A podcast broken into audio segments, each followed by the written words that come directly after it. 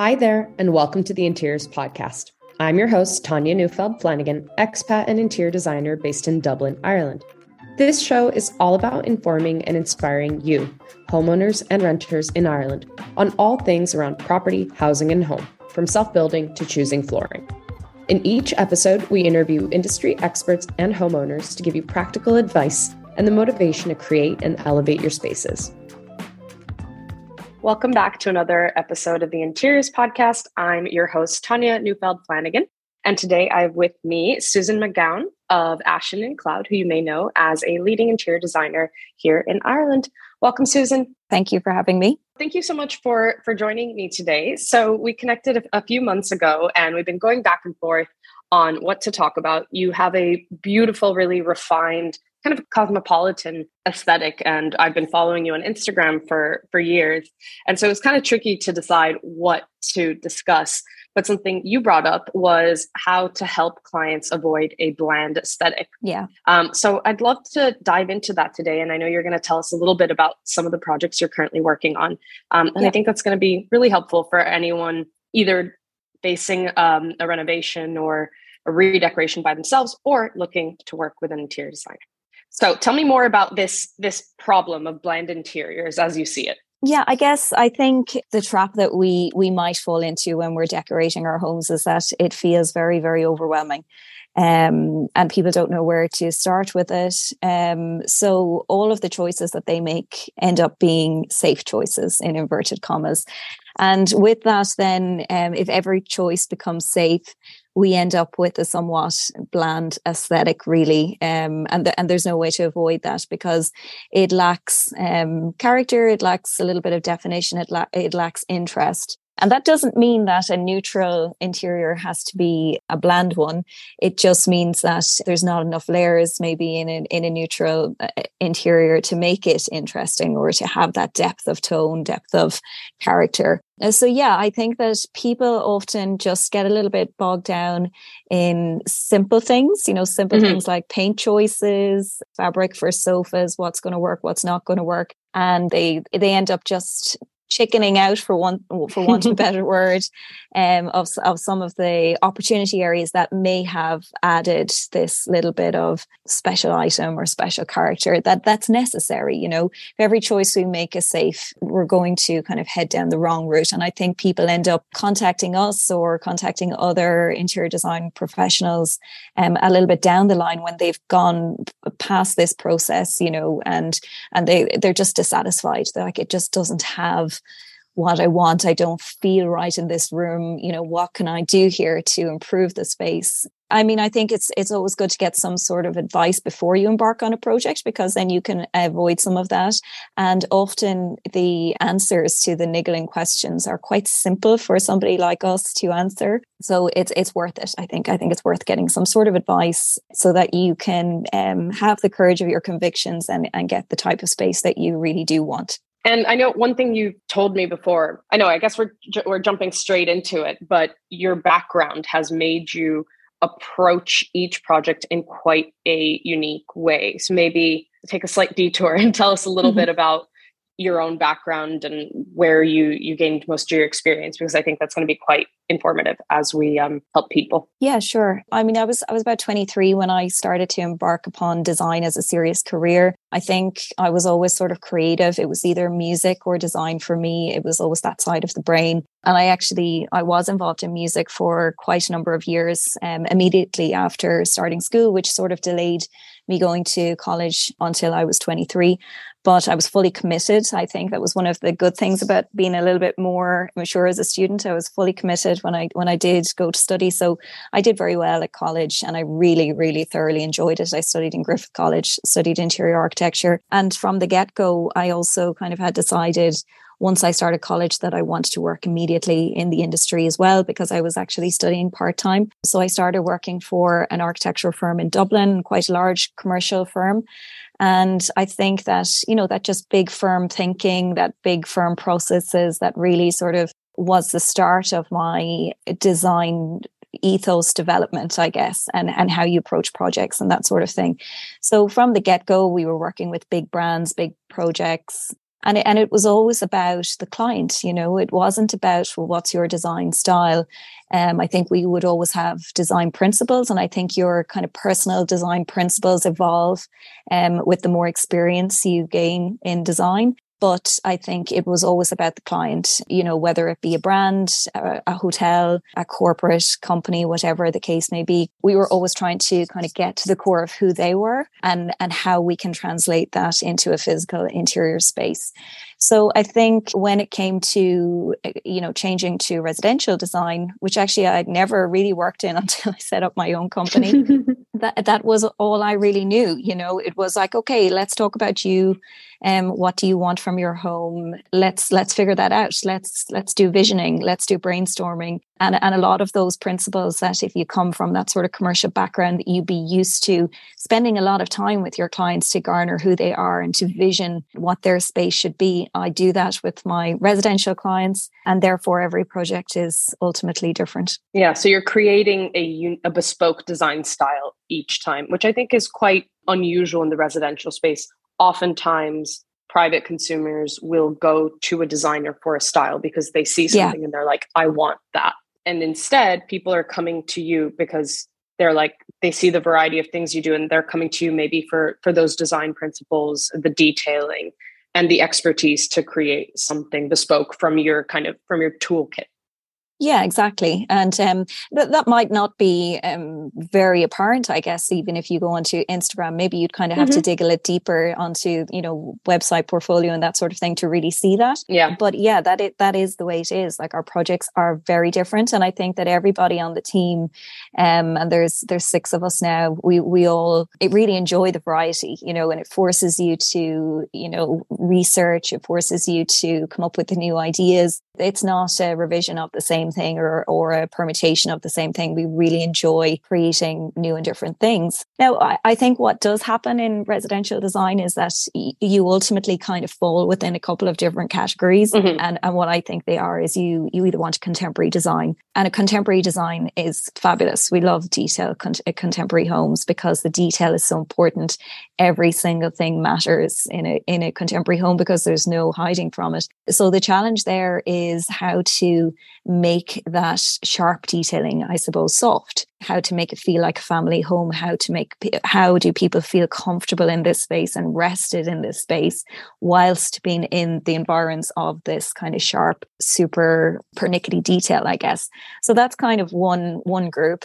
The next group i think is sort of the um, contemporary modern home but they they like character they like detail so they kind of fall in the middle. I sort of call it the hybrid sort of category um, where where they like coving or they might like uh, mold detail and that sort of thing. So sure, they want contemporary aesthetic, but they also like detail. So that's I think where my house is. You know, my own house. Some people might know it from from Instagram. And um, a lot of people, I think, would come to us for that sort of hybrid style. And then the third one then is the um, the skill of refurbishing, you know, and and that's a very specialist thing. So whether it's conservation, whether it's renovation and extension, or whether it's just plan optimization um, of an existing footprint to make it suitable for modern day family family life, you know that's that that's the other one that becomes very interesting because then you're merging styles you're you're merging very specific styles and it might be a yin yang um, it might be that, um, like for example, we're working on a farmhouse at the moment um, down in Kerry, and we're working with a Canadian, um, lovely Canadian architectural firm and an Irish architect within that firm. Wow. He designed a really contemporary, interesting annex to this old old farmhouse overlooking uh, the beautiful Atlantic Sea. So it's really interesting. We really kind of bedded in with them how to make this architecturally correct for the space.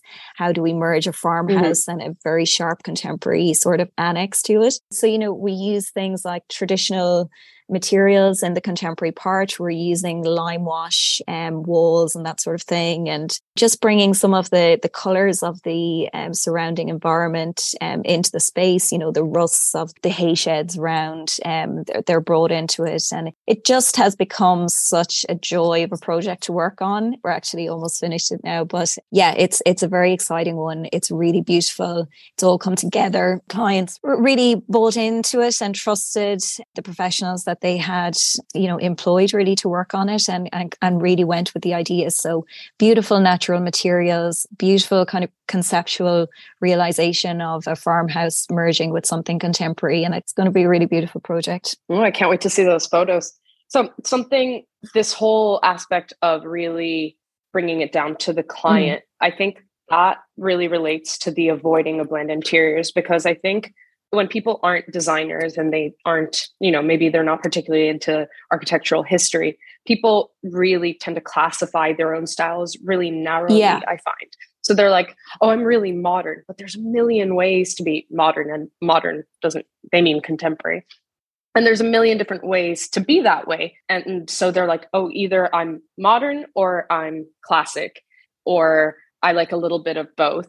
And it, it's really hard for them to translate that. Yeah. So they might just go to somebody that they like but isn't quite 100% them. And then it, it could end up a little limited whereas if you start from scratch you're not you don't have to be limited by the few terms you might know about architectural styles and you can create something a little more a little more interesting yeah. so can you tell us a little bit for let's let's talk about the the irish farmhouse for example yeah I can sort of see in my head a little bit what like the shape of the extension and the materials.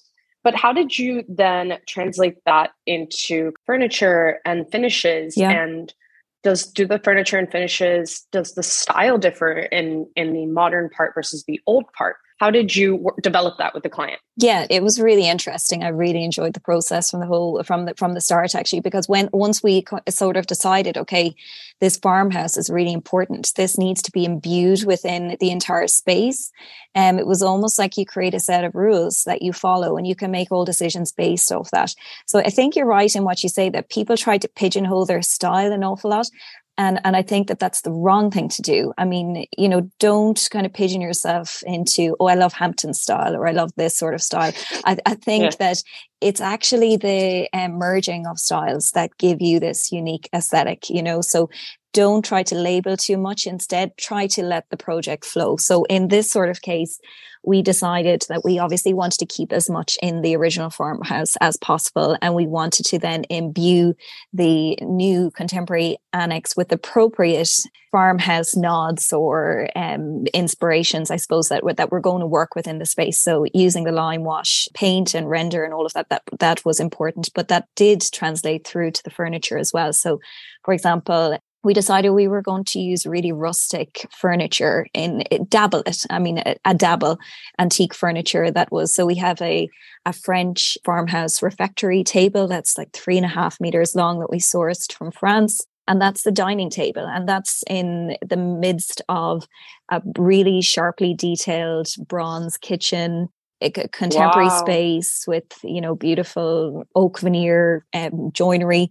and right in the middle of that we've got this rustic farmhouse bolt out of the blue table you know so that is our little nod there and i think those sort of things continue through the space you know whether it be through art whether it through through a furniture style. Um, but we made a conscious decision to to bring something rustic in every now and then, everywhere the space needed it. And it's really a sprinkle. It's like sprinkling salt yeah. salt on your dinner. You know, it's um it's yeah. a sprinkle. I think if you you need this needs to be a light touch and i think a lot of people are quite familiar with using like mid-century um, sideboards and um, design pieces in their homes or an antique pieces but i i think you have to be light-handed with this sort of thing in in a in a new house you know? If you have too much of it it starts to feel like you just brought your old house into your new house you know or that sort of thing. So um, sprinkle of salt is kind of the way I would um, describe it. And I think it's a really good tool to add character, add um, depth, you know, depth and, and real flavor to the design without without compromising its contemporary nature or its modern modern nature, I guess. Yeah, and I think it's also important to just add a sprinkle because there's always trade-offs. Like uh, the, a dining table is a perfect place to to use it, but sometimes if you want like oh maybe like a freestanding wardrobe or china cabinet, you it might not be as practical as what the what we use nowadays. Yeah. So if you went the full loose furniture antique route, you're going to maybe lose on some of the practicality yeah. that you're you may require of, of every square meter. Absolutely. And i think i mean that's the beauty when you have a contemporary extension onto something that has kind of original character um, that you can you can dot it here and there and it feels right we might approach it totally different if this was a Georgian renovation with no extension. Mm-hmm. You know, maybe everything we want to put in that space might be contemporary for whatever reason, with just a very small, maybe antique um, bedside table or something like that. There's a real sweet spot there because I, I would always say, you know, 2023 matters, you know, this time matters. It's not about being true to, to the whatever period that you're in design style yes that's important but 2023 is also important. So how is that represented in this space you know? So we would always kind of fight fight for that too to have um to have the now uh, represented. Yeah i always like to say like now is the history of the future. Yeah absolutely absolutely. Because someday whoever has your house in 50 70 100 years will be like oh, this was like early 20s yeah. style. Yeah, like, exactly. it was neo mid-century modern. yeah. And and you know, those um converging design styles and you know, those tensions, I guess, are going to be the interest of the future. Like, look how they merge 2023 with um, 1920 or whatever the, mm-hmm. this this style may be, and there'll be some other iteration that will be important of that time. But it it is important, I think, to establish the sense of now in every project. Mm. So I think the I want to go back to the kitchen you mentioned. You mentioned a bronze kitchen in this mm. farmhouse. I want to know more about this because I think the kitchen is a space, another one where people don't maybe let their creative juices flow enough because they've yeah. seen a couple styles and they're like, I like that. Let's do that. Let's go with it. But there's so many ways you can make a kitchen really unique. And it is the place where the interiors and the architecture meet. And it kind of defines yeah. the blueprint for for a lot of the joinery throughout. So tell us more about the this bronze kitchen. Yeah, it's fabulous. It's not technically bronze; it's yeah. a bronze lacquer kind of sprayed oh, material. Cool. Um, so a company in Dublin, Vita Italiana, are producing it, and it's it's a fabulous material. It's really nice. It's going to be a real showstopper. But you have to have the right project for that sort of thing, you know. And it has to be the showpiece. It has to be the thing that's important in the space. I mean, there's other times where we would just do a white kitchen because that's the right thing to do for the project. And yeah. the kitchen doesn't become this huge design statement. One thing I, I, you know, I think everybody can see on social media and, and in design trends now is that kitchen is probably the thing that people obsess the most about. You know, mm-hmm. it's just such a huge thing at the moment, a, a, a bespoke kitchen and and everybody has their dream of what, what they might like but i guess you know what i'm careful of and i think everybody should be careful of is that you can really over detail these type, types of spaces and it, okay. it, it can become a bit of a hodgepodge if you're not careful. So I, I think a little bit of restraint on merging too many styles in a kitchen. Sometimes the simple solution is the is the right thing and and like this with the bronze kitchen we just did a bronze kitchen. You know it's actually quite simple. It's it, it, it's enough in itself you know it yeah. doesn't need really anything else to make that jump off the the wall i suppose. And and there's a lot of design styles out there at the minute where there just ends up being a lot going on and it can feel like a headache. So i would say there's a time now to pull it back a little bit to kind of go back to basics a little bit in, in kitchen styles and not try to blend too many design styles into one unless you really have the space to to make that come to life i suppose and you're, and you're careful about the detailing that that it is going to be the showstopper and everything around it is a little bit more quiet to support that moment in in the design you know? Um but it's it's okay to to kind of not have the show stopping kitchen as well. It's okay for the kitchen to be beautiful and functional and not kind of highly designed in detail. Okay. What's like an example of somewhere you've you've like helped someone pull back on the design like where it was starting to get too layered because i think that that can be hard to visualize yeah, I, I guess like like I can't think of a specific example where that might have happened of late, but I just think that's something that people should think about editing. You know, editing. you know the way Coco Chanel or whatever that famous phrase was, with look in the mirror and take away one thing. It's yeah. kind of the same thing. And, you know, the it, what's happening with Pinterest and Instagram and all of these, we become um, completely overexposed to so many different design styles, and everything looks really nice. You know, everything is lovely, and you can find yourself finding it really hard to determine what you really like because there's just so much choice and inspiration out there. Yeah. So what I always do is it's process of elimination. It's very hard to pick what you think is the best design style or the nicest design style or the nicest group of design styles um, but it's easy to eliminate. So I will start, maybe you've got 10 images of your kind of kitchen that you'd um, really like, and they're all different details. You might have a tiled island um, interior or something, or you, you might have glass cabinets, crystal doors, feature color, feature material, feature handles, there's just so many ways that you can kind of incorporate mm-hmm. um, into a kitchen design. So, what are we happy to lose? That's probably the the first thing that would do. Okay, there's too much here what can you live without or what's what what least resonates with you? And from there things you know the the right answer becomes apparent. So you're able to take away okay well maybe the tiling on the underside of the island is a, is a detail too much or maybe i don't want to run the stone up the wall. Maybe it's just a little bit too busy for me or something like that. So what how can we edit? So just edit it maybe down to two or three key design features that they're going to be. And one of the features might just be a color and that's it you know um, and then that becomes a defining thing. And from there, okay, what's going to support that? What's going to complement it? And we kind of move through the process in that way and it just gets refined. So I would just say that just, you know, be careful of too many details. Yeah. And I think, especially with the kitchen, your budget can help you refine it too. Yeah. like if yeah. you've got the the feature range and a feature hood and a feature stone and absolutely the veneered internals, like just look at the most yeah. expensive items and then do the same yeah. thing you just did, but say, okay, which one matters to me the most? exactly, and and that's good. It's it's a good process from both your pocket and your house at the end will will both benefit from it. And I think it is something that takes time. Like I'm I'm working on a on a personal project right now. Oh God, I started on it almost a year ago, and the kitchen has evolved so much because yeah. all I, all I can do is just keep editing and editing and editing yeah.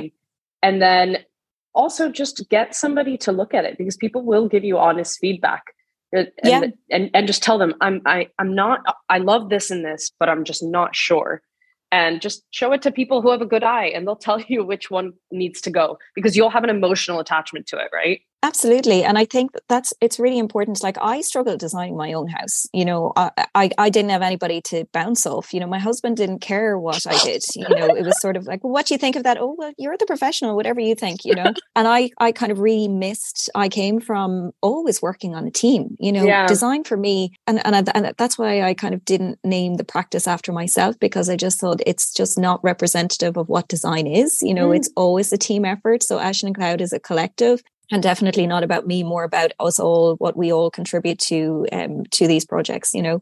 So i think that you do need to sense check. We we all consult every day in in this studio here. What do you think about this? You know um, am i am i going down? Am i overthinking this? Am i going down? You know you do need to consult. You need to sense check. And and everybody you can just look at things for too long and you can't see the wood from the trees really. Yeah so I'm just like jotting down some of the some good takeaways that you've shared. First of all, we we talked about that you what you see is oftentimes people will come to you after they've accidentally created a bland interior because at each step of the way maybe they made the safe decision on each yeah. item and a lot of this also has to do with the fact that people tend to pigeonhole themselves in a style which can keep them yeah. kind of in these these strict buckets and where you create that layered look is borrowing something a little here because actually you grew up in Southeast Asia and you brought in these like pieces of like Thai teak woodwork and you didn't bring that because you didn't see it on a Pinterest image and nobody helped you or Absolutely. something like that. And then you kind of helped us understand that most of the projects that you see here in Ireland fall into these these buckets. So there's the kind of the pure contemporary, uh, in which case there's a lot of minimalism so the details have to have a lot of attention but then you also have to find softness and practicality uh, for yeah. daily living you've talked a little bit about the hybrid style where you like kind of contemporary lines and non-fussiness but you do appreciate certain architectural details and i think a lot of that is just the the heritage living in Ireland, like the houses yeah. you see all the time. We're we're used yeah. to that and and love it. You don't want to abandon that altogether. You want skirting, you want architraves. And then the last one, which I think is is probably one of the most just because of the housing crisis and the way that people have to stagger buying and then improving their homes is the extension and that's yeah. the, the really di- most difficult one i think it's the it's the merging of the old and new or the merging of like i know your yeah. house was like a 50s bungalow and it's like well what style was that even you know it's yeah. like what do i have to pay homage to this style or do i get to create something yeah. altogether we've talked a little bit about your irish farmhouse and how you kind of bringing in a sprinkling of antique and vintage can be really helpful where the the styles and the architecture dictate it but not doing too much there and actually with kitchens you find that's somewhere we we need to show a little bit more restraint so then yeah. If, the kitchen is a place where we need to have a little more restraint where is somewhere you find people are making these blind decisions? I know you mentioned paint color and and sofas.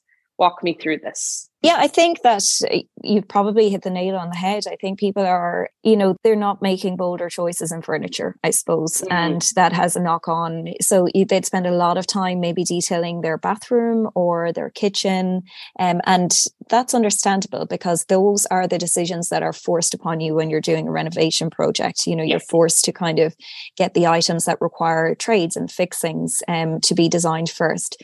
Um, so very often your budget for these areas and the thought that's that needs to go into these areas in order to make them what you see on Pinterest or what you see on Instagram that that's forgotten forgotten about or it's or it's kicked down the line kicked to the end and there's no money for furniture or you know we'll do that you know in 10 years or 5 years or whatever the case may be. And that is the way it has to be for some people. Like building is is that's the way it was for us when we mm. were building. You know we're still working on our house. We're we're moved in 4 years now and that's fine.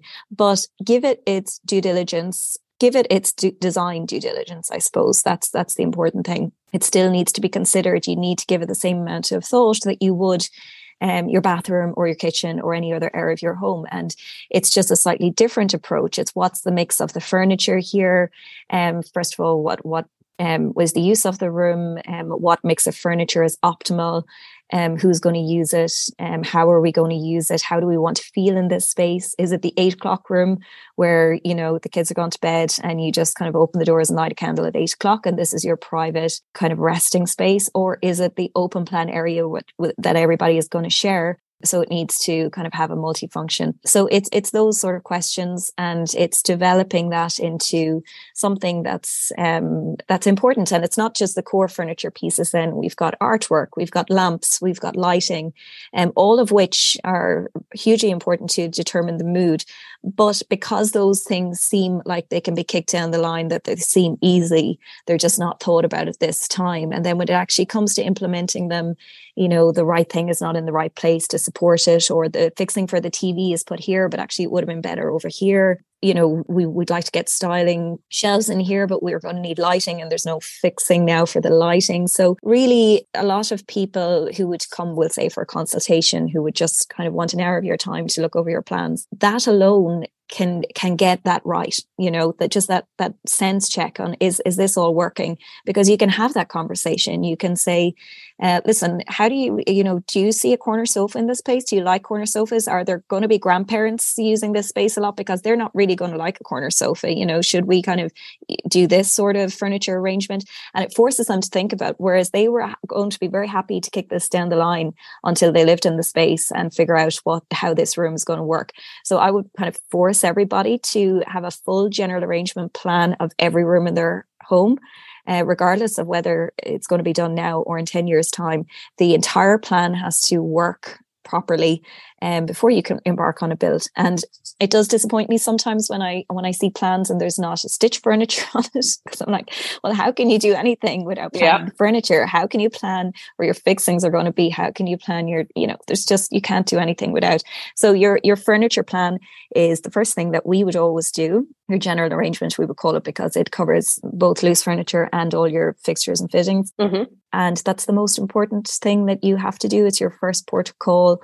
I would say, and that this is not everybody's style, but I would do that before I would even have a conversation about what the house is going to look like. Yeah. And I think it's highly personal. So if you yeah. just leave it like architects will often do like a first draft of like where all the lighting should go, but everyone I think needs to look at that really closely and be able to read it and say like, okay, well, what really annoys me in my current house?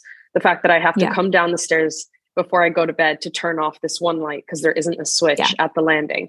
I hate that the entrance for my attic is in this awkward way. All these little things that need to be considered at the very outset and they impact your furniture. Absolutely. Because if you're like, oh, well, I, I want a sofa there, but I decided, but that, that actually doesn't fit. I, I want a corner sofa that doesn't fit with yeah. this door.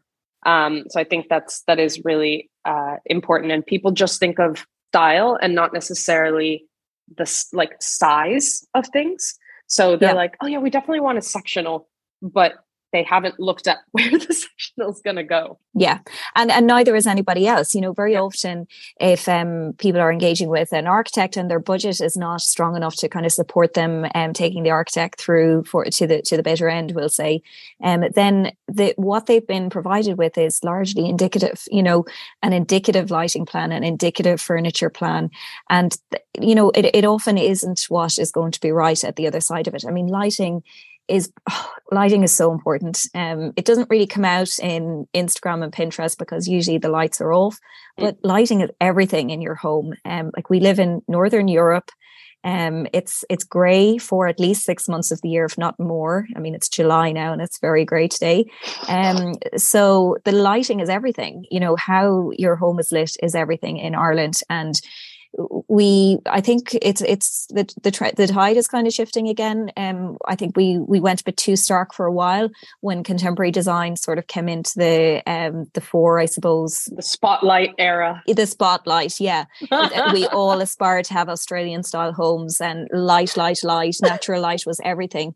And you know what I try to talk about is pulling that back a little bit now because yeah. you know all these roof lights. It's terrible for heat loss. Also. It's, yeah, there's that as well. But uh, you know, just for mood, you know, when there's a lot of roof lights, you know, when people are people are obsessed with um with getting natural light. I think when they come from a dark house, you know, everything is about getting as much light as possible. But I would say that it's also important to have mood, and we can destroy the mood by having too much natural light. You know, mm. because we are, for the most part, if it's a roof light, looking up at grey cloud, and then you don't need lights because it's still bright. You know, it's still a bright day. We do, we don't need unnatural light, we'll say. But there's a um, warmth to a bulb, you know, that you might want that we're all used to in Ireland because we're used to the rain, we're used to smaller, cozy rooms. That is actually the mood we love and enjoy. But we've kind of taken that away, pull the rug out from under our own feet if we have too many roof lights, because then that that mood is just taken away until it's dark, you know, or you can't engineer the mood. So I would always be a fan of very carefully looking at the balance of natural light and artificial light and, and making sure that that's right. Yeah, I think that's that's a really good reminder because I think still the way extensions are being built is glaze everything, glass yeah. box, glass box, yeah. glass box. And then also you're missing out on wall space. Absolutely. Uh, the second you make everything glass, first of all, you can't put a pendant. Yeah. You can't put a shelf where there's no switches. So there, I think lighting is another opportunity. I know we've been talking about avoiding bland interiors and lighting is a place where somebody could definitely take some risks if yeah. they, you know, if they've, if they've showed some restraint with a kitchen, the, like a pendant over an island is an amazing way to make that the feature moment. And also a, one place to pull back. So like save on your stone top but instead do a feature pendant which is going to be actually probably cheaper. Yeah no absolutely. I think that's a great way to do it. So you're you're you know you're ticking two two boxes all in one there. You're getting the mood and you're also getting the features. So some lighting is decorative. It's your jewelry in a room, um, whether mm-hmm. that be over your kitchen island or it's in your sitting room. And, you know, people might say, well, we never turn on the, the big light. And lots of people you don't, but actually it's there for a feature. It's the jewelry that that space needs. So uh, oftentimes they're the jewelry pieces. Other times they're hidden. You can't see them, but they just are creating the, mu- the mood in a room. And then uh, lights that are generally in and around your eye level are the ones that you're going to feel cozy beside. So wall wall lights and table lamps wall lights, table lights, floor lamps, all of that sort of thing. And task obviously is important as well. You know, task lighting in certain areas. Like I would, I'm not a huge fan of um, having a lot of downlights, or most people call them spotlights, but they are important as well. You know, they're important for circulation areas in your home and key, key traffic yeah. areas in your kitchen and that sort of thing. So they, they still are important. It just has to be, it has to be audited, I think. You know, even if there is an indicative lighting plan there, it, it needs, first of all, the layer of general arrangement and then the lighting design layer needs to go on top of it and really carefully considered. Okay, so tell us. I know there's a, a another project you kind of wanted to to tell us some some lessons from. I think it is your you're working on a new build where the your clients have are relocating from an older property, so they want. Uh, and this is, I think, the case with a lot of people who are buying new builds and developments, kind of moving out of out of Dublin. I know a lot of yeah. people doing this. So they love the convenience of it. It's A rated, ready to move into, but like your clients, it's like how to make it how to how to add character to that. Yeah so this this is a lovely project actually. We've really lovely clients who are retiring and um, they've spent the last 20 30 years of their life in a fabulous fabulous period listed conserved property um, and they're moving to a new build, a contemporary new build, you know, and again, great architects working on this project as well.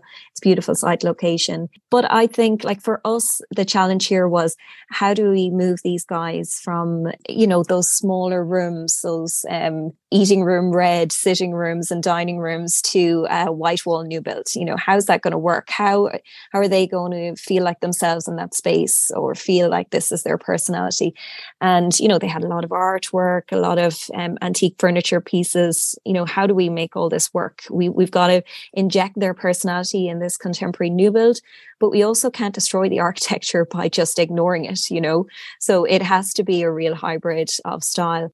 Uh, so yeah i think that we feel quite comfortable in this sort of space because we like detail ourselves you know? So things like we're bringing in some you know Crittall type features and and warmer finishes quality materials i think classic materials things like that. And uh, and we're also kind of reinventing some classic elements in a contemporary way. So for example in the sitting room it's it's like a mono pitch. So it's got a, one, a ceiling that on one side it's higher mm-hmm. than the other. Um, and it, so it's quite sharp. Um, what we've done is we've run a picture rail right around the room which is going to in a contemporary way display all their artwork you know in in again a very contemporary way but a picture rail is a very traditional yeah. element.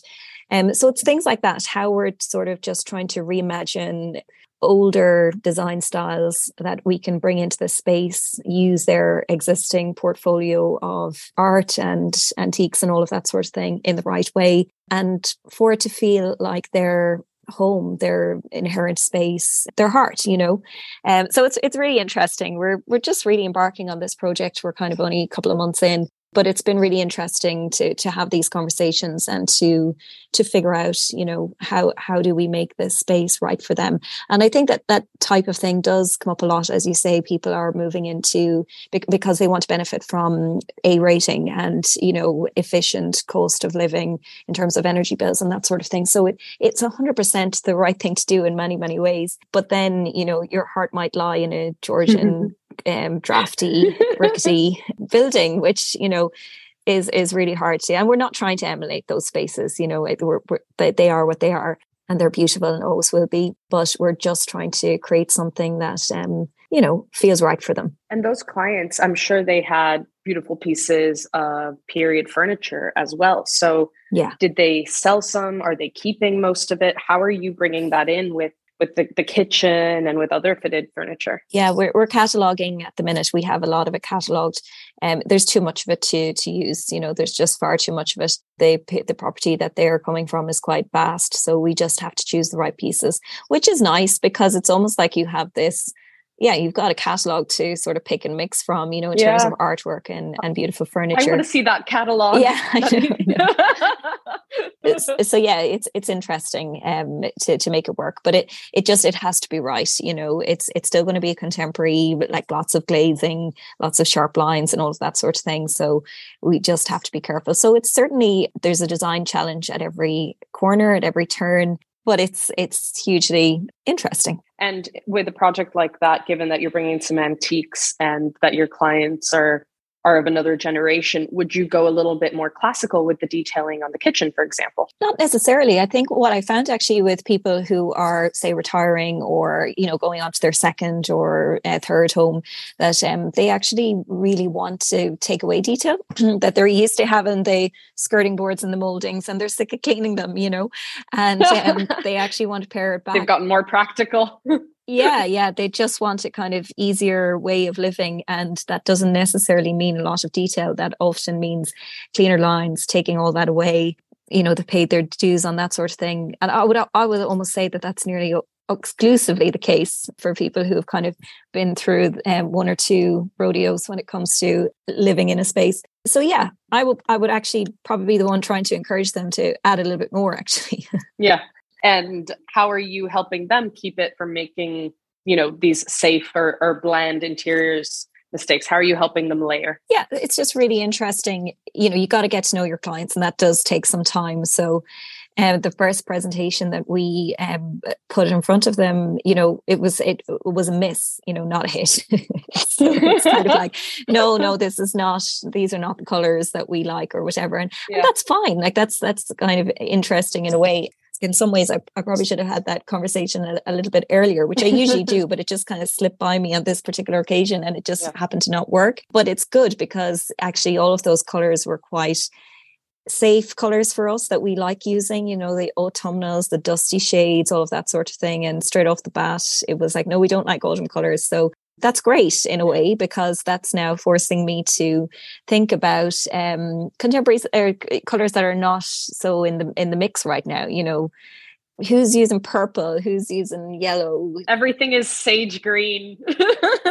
Every everything is very dusty yeah. at the minute, you know. So it's kind of nice um, to explore that a little bit, and we're looking at baby blue and you know those yeah. type of shades that are just not that much out there at the moment. So I think that it's definitely going to bring something different to the project, and that was entirely defined by our clients, which is great. That's what we want. Actually, sometimes clients help you break out of of when you you know we all say yeah. we don't follow mm-hmm. trends but i think there's a reason certain things are trending and that's because just yes. as a society you know it's like oh we went through the pandemic and then we find all these tones really homey and reassuring yeah so it's not necessarily like oh it's a trend it's bad but sometimes clients don't care about that and they're like well i hate rust.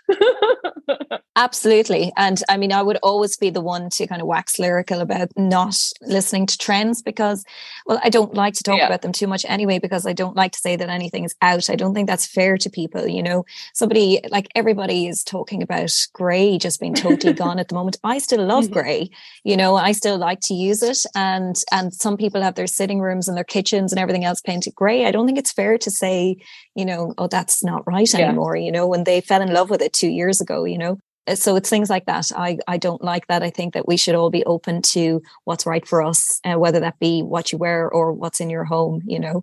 So d- definitely don't pay too much attention, attention to trends. It's what's right for you and what's right for you at that time. You know, I, w- I would always say as well that design and your home in some ways is a moment in time. You made that decision that was right at that moment. You can't beat yourself up about the new trend that comes along six months later that you now want because that's just going to happen every six months for the rest of your days, you know? So it's a moment in time. You loved it when you chose it. It was the right decision. Keep loving it. And if there comes a time when you want to change it down the line, then do it, you know? But I, I would say if you commit to something, um, just stay with it. You know, you don't need to kind of keep changing because then some of the design sometimes gets devalued with a lot of the chopping mm. and changing you know um, if, if there's too many iterations the essence of what you all might have agreed at concept design stage that was really right sometimes becomes um, diluted or degraded with oh i saw this new tile and so i'd love to include it and then we're trying to shoehorn that or you know a square square peg into a round hole or whatever and it, and it isn't always right so sometimes that that can be a little disappointing you know when when things like that happen. Um so uh, you know it's always nice just to really think it through at the time that you're doing that and then just go yeah. with it you know just that's what's right. So what about some of these bolder decisions? Do you have any examples recently of where you've worked with a client to make certain choices, helping them steer away from from the safe choice. Yeah, um, um, there's a project that we photographed recently, actually, that's currently on my Instagram. It's um, a project just outside Dublin, and it's a very contemporary house. Um, and it, it was always going to be contemporary from the, from the outset. That was the brief. You know, it's going to be a contemporary home. So it was also it also is a family home. You know, and young family, um, young clients, um, that are going to grow in this house for for many years to come. So it had to support support that as well. It had to be comfortable. You know, so you're trying to bridge that gap. And we sort of um, come up with the idea of um, it, it's also a sprawling plan. That's another thing. It's all on mm. one level, so there's lots of long corridors and that sort of thing. Um, so you have to try and find the interest within all of these areas again, so it doesn't kind of become bland. So we went with them. Um, we were very careful with the use of materials and color, and um, you know, in some cases, like for example, in the entrance hall, there was seven doors in the oh entrance hall in a kind of small footprint. So how do you deal with that? You know, how do, how are you going to make that entrance hall look right with seven doors? So we concealed three of them within a, a joinery yeah. wall. We concealed two of them on a black wall, and then we had a feature kind of Crittall door alongside the yeah. front door. So that was a way of balancing it and and somehow kind of getting the space to work right. And then you know you open one of the doors um, into the sitting room that's completely saturated in blue, for example, like a really deep uh, jewel box sort of blue, and that changes the mood for you know you can instantly feel okay, I get what this room is about. I'm going into a cinema type space. I'm going to relax it's a moody room. Um, so it's things like that, I guess, to, to to use the bold statements for good reason and at the right time, you know. And um, so we did that kind of we dipped in and, and out of different rooms in in that vein the the master ensuite we saturated it in a like a terrazzo style tile and then broke down the volume of it with a smaller really dark blue tile as well. And that's juxtaposed then by a, a you know huge shower window that is you know you you can shower under the mm-hmm. stars or the the sky depending on the time of day. So it, it was kind of a project of juxtaposes of light and dark you know of soft and sharp as you move through the home to um to, to get interest where it's needed. Um and that, that's how we approach that um alongside very carefully choosing all the soft furnishings so that they were appropriate for the space that they had contemporary form but they were still very comfortable and, and just lots of softness to, to to allow the family to have that sense of comfort in their space. Yeah i'm actually looking at it here on on your instagram um, it's beautiful lots of really nice joinery details and uh, yeah, lots of different tiles. So yeah, you've varied some of the materials there. Is there like a turquoise kind of finger tile? Yeah, there's there's a little bit of that color going mm-hmm. on as well. That was kind of a fun element in their in their guest yeah. bathroom. So we used a marble brick tile and um, all of the showers, like all of the rooms are en suite, um, and and they all have these dramatic roof lights that are seamless to yeah. the sky. Um, so there's no kind of mullions on the window or whatever. So they really do feel like you're you're showering under the in in the open air, I suppose. Um, so yeah, we, we kind of used a fluted tile then that was able to just accentuate that um, verticality and that sort of thing. And we, we, kind of did we did different ones in, in different rooms, but um, yeah, it was fun. It was fun to to to work on that project, um, and and it. I think you could probably see balances mood and freshness. You know, it's very fresh. In some of the photos, it looks like it could be in Palm yeah, Beach. Yeah. You know, um, and and others, it's you know, it's it's the depths of a moody um Irish yeah. room. You know, so it's it's it's great. It was nice to be able to um, inject that sense of interest into that. Project. Yeah, and, and, there's certain risks taken with painting entire walls black, and I can see the the exterior yeah. of the is it the extension or the the charred timber, the Corten steel and zinc. yeah. Yeah, the millboard. Yeah, yeah, it was fun. It was it was a really nice project to work on. And you can see how those colors have been then brought inside. Like every bathroom kind of kind of mimics some of the those materials on the outside with the kind of like they're like inky inky blacks and yes, blues. Love it. Exactly. Yeah. It's a it's an inky for sure. And yeah, I think it's always nice to get your inspiration from somewhere. I think a lot of the time it's relevant for it to be the landscape, you know. Yeah. Um and, and the Irish landscape is is interesting. You know, we've got rusty sheds and um lots of things to look at, lots of green. We're so lucky when you think of it with the amount of green that we have and so many shades of it. It's beautiful. And um, the autumn is beautiful. So there's so much inspiration out there, you know, to support design inspiration but it's not necessarily where your inspiration has to come from as you mentioned earlier it could be from your your clients themselves you know and their heritage and um and, and what they've brought to the project how do we imbue that sense of who they are in in their home well, I think we will wrap it up on that lovely note. So, what would be kind of some parting words of wisdom um, to help people take some some risks? I think what you what you kind of really narrowed down well is people are leaving loose furniture and potentially also mm. lighting and art um, to be later yeah. items, often because of, of budgetary considerations. But you really want them to consider them at the very outset, plan and figure yeah. out what size of everything you need. Either get some help from your architect or your, you know, this is something your interior designer would help you with, or even a friend who knows how to use some basic yeah. tools could help you with and know that those pieces they don't all have to be bespoke or super expensive but those are pieces we shouldn't just cast off to the future. So, what are some parting words of wisdom on uh, on how to avoid a blind bland interior? Yeah, I think you've hit, you've hit the nail on the head. That that really is it. To fully consider the entire space at the time you're planning it, and even if that means you're not purchasing those items for a couple of years mm. or whatever the case may be, to have it fully considered that this is the skeleton of what's going to happen here, and we've considered the fireplace detail, we've considered the furniture, as you say, the lighting. That it's it's it's just fully considered because uh, what can happen, I guess, when you're taking on a of project, as I said, that the fixtures and the fittings and the build elements, there's so many decisions that need to be made to get you from A to B that, you know, the goal is to get in and, and anything beyond that feels like something you could kick down the line. Um, and that is the case. But I think when that happens, you end up in a space that you are dissatisfied with because those actually are the areas that you spend your time in. You know, you can't see the insulation, you can't see the wiring. um, yes, it's how you are going to um, how the house functions, but you want to live in a space that you've spent this packet of money, I suppose, on. You want to feel like um, it is the way you imagined it. And it can be, and it might not happen straight away. But for you to ensure that you're not making mistakes, you need to plan it from the very outset. And, and maybe even having an idea of the color, the main finishes, the main concept of the space at an early stage is also a good idea because that allows you to then confidently pick what your kitchen color might be in the yeah. adjacent room or, you know, to have a kind of a cohesive scheme that's going to work for your house. So just at a very high level, have have a scheme for your home that you feel comfortable with and plan it uh, properly, and you won't go too far wrong after that. Then you know the layers. The layers get easier to add, you know, and and if you say, for example, have a certain color in your kitchen and you want to offset that in your sitting room, you want to nod to it in your sitting room, it becomes easier to make those choices in a sofa, for example, yeah. uh, color or not. Um, or artwork or a jewel piece in your pendant in, in the middle of the room.